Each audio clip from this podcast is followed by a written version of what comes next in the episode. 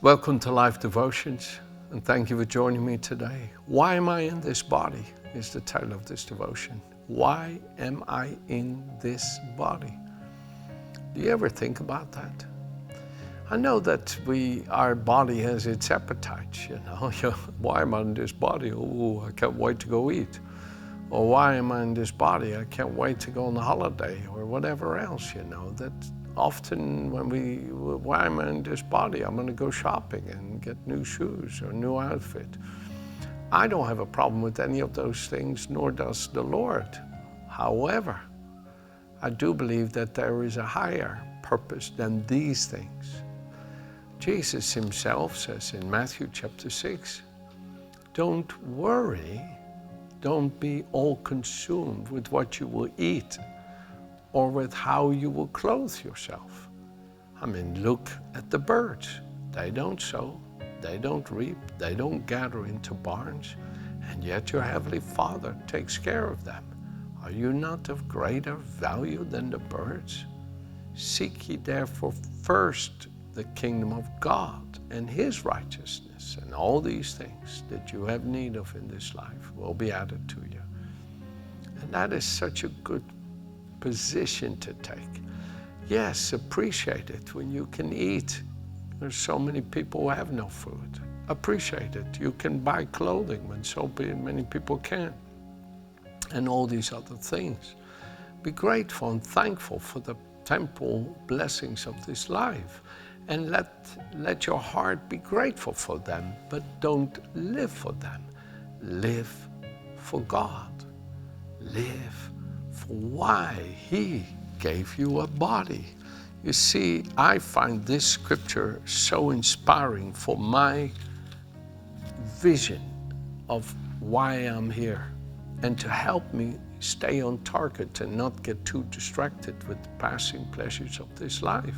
I appreciate them. I don't have a problem with them.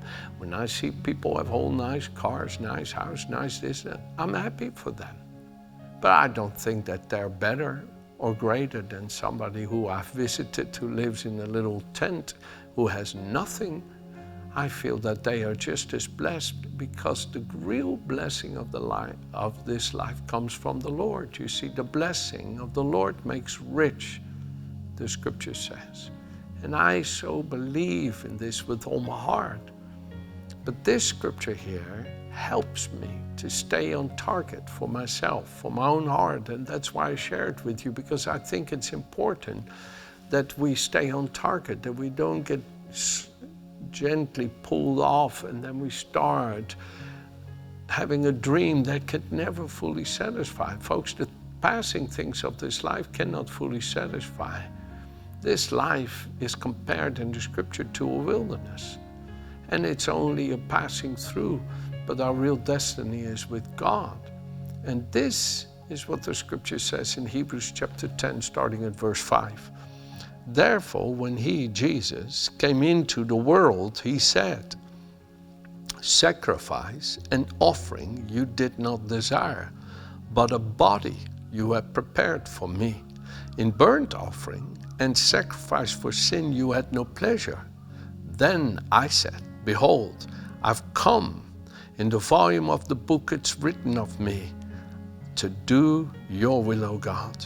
Previously saying, Sacrifice and offering, burnt offering, and offering for sin you did not desire, nor had pleasure in them which are offered according to the law.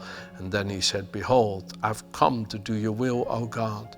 And he takes away the first that he may establish the second. So when he came into the world, he said, A body you have prepared for me. You see, Jesus understood that this body that God prepared for him, and if you understand the scriptures, then you can see how powerful that truth is.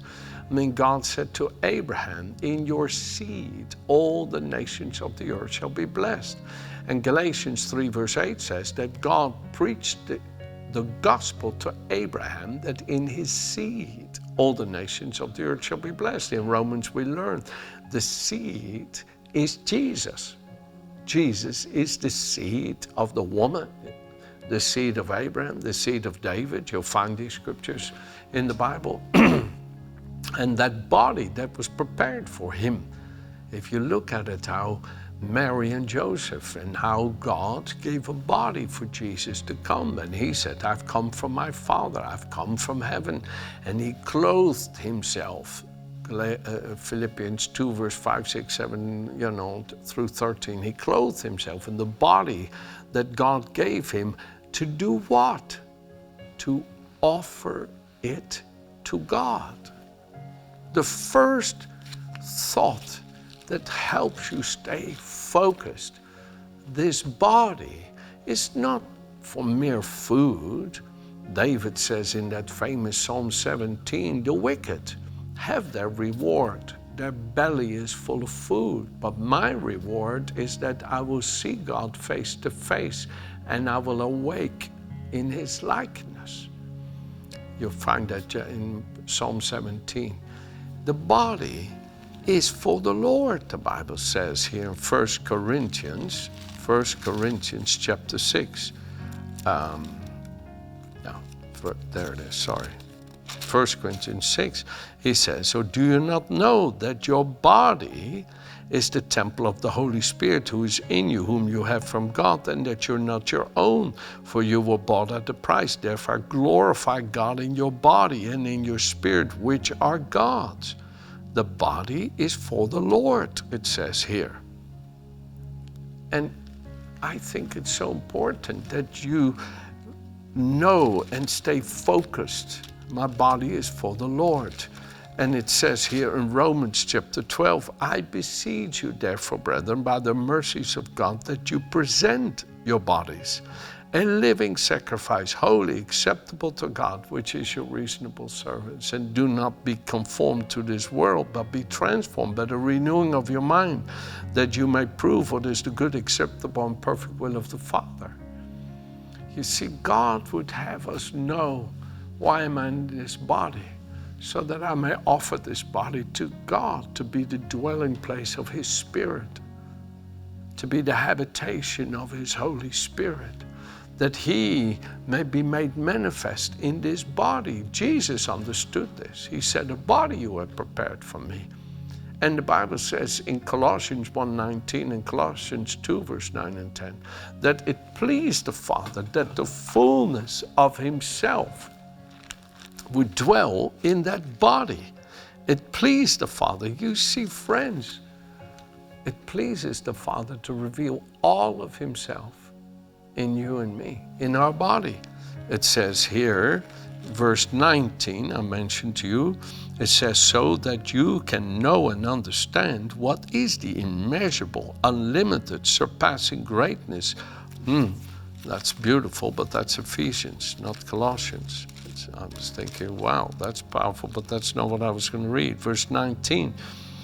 For it has pleased the Father that all the divine fullness, the sum total of the divine perfection, power, attributes, should, should dwell in him permanently. That's Colossians 1:19. Then Colossians 2, verse 9 and 10. For in him, in Christ, the whole fullness of the deity, the Godhead, continues to dwell in bodily form giving complete expression of the divine nature. And you are in him made full, having come to fullness of life in Christ. You too are filled with the Godhead, Father, Son, and Holy Spirit, and reach full spiritual stature. Come on, my dear friends. Have a vision of something greater.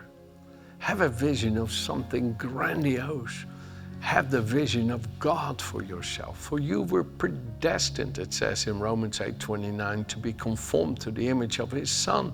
And all those whom he predestined, people, human beings, he also called through Jesus Christ, who said, God so loved the world.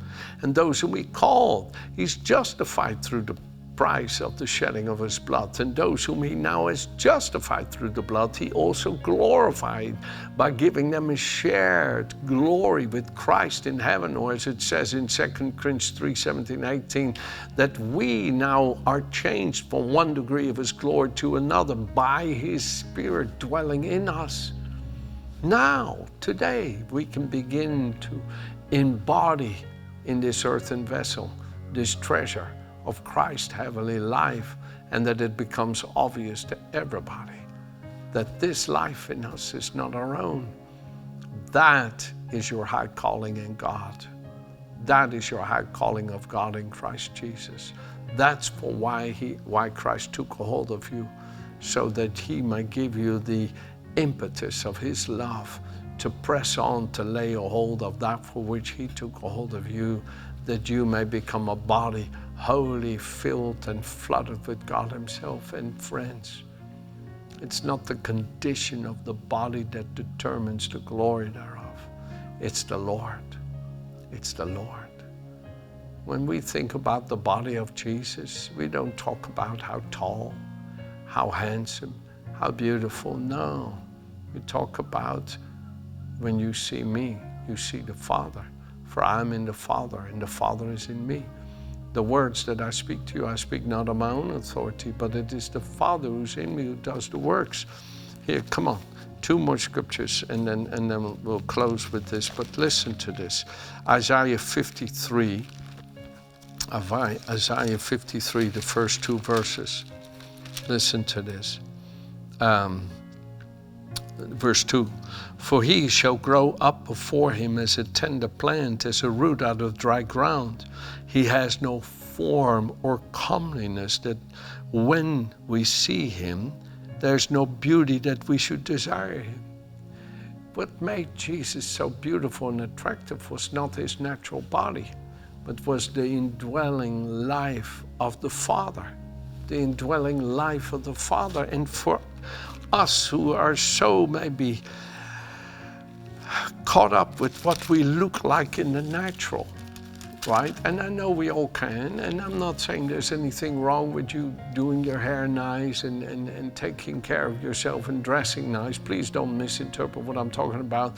And while those things really show a good attitude and good character and a good care of yourself, what I'm interceding with is that you have a vision of something more glorious than what clothing or, or makeup or hair or anything else could ever do for you. Is that you have the vision of the beauty of His holiness, the beauty of His humility, the beauty of His meekness, the beauty of His presence and power to be fully manifest in you. The Apostle Paul says in Philippians 1, verse 20, he says, My earnest expectation is that in nothing I will be ashamed of myself, but that Christ will be magnified in my body. So listen, friends. This body, you know, we work out, we keep it in shape. I mean, I do. I try to run. Oh, three times a week. I, uh, you know, I've just picked it up again. I hadn't done it for months. Uh, Virginia wasn't well and everything else, and I hadn't done it for months. Uh, to be honest, I didn't feel like it. You know, it, running is okay. It's getting out of the door and doing it, but I picked it up again, and my body's, you know, and it's also I try to keep my tummy down a bit and running is one of the best ways for me to do it. And for me, in my now going up in 60s, to maintain that ability to run is easier than to regain it. So if I can keep doing it at least once, two, three times a week, it will help me. And that helps me have a bit of strength as I get older. So yeah, take care of the body. But what makes the body amazing it's not what is on the outside, but what lives on the inside. So listen to this in closing. The voice of one crying says, What shall I cry, Lord? What must I tell the people? He says, Tell them, this is Isaiah 40, verse 6. All flesh is as frail as the grass, and all that makes it attractive, its kindness, its goodwill, its mercy from God, its glory, its comeliness, however good, is transitory. Like the flower of the field, the grass will wither, the flower will fade. When the breath of the Lord blows upon it, surely the people are like grass. The grass withers, the flower fades, but the word of our God will endure forever. Let your life be filled with the word of God and with the Spirit of the living God. And then, no matter what the condition of the body is, maybe you have aches and pains, maybe has issues, I tell you, that beauty of life will be so phenomenal, so beautiful. And it will, especially when you feel physically weak, shine even brighter for others to see that the life you live is not your own, but is a gift of God. Amen. Have a good day.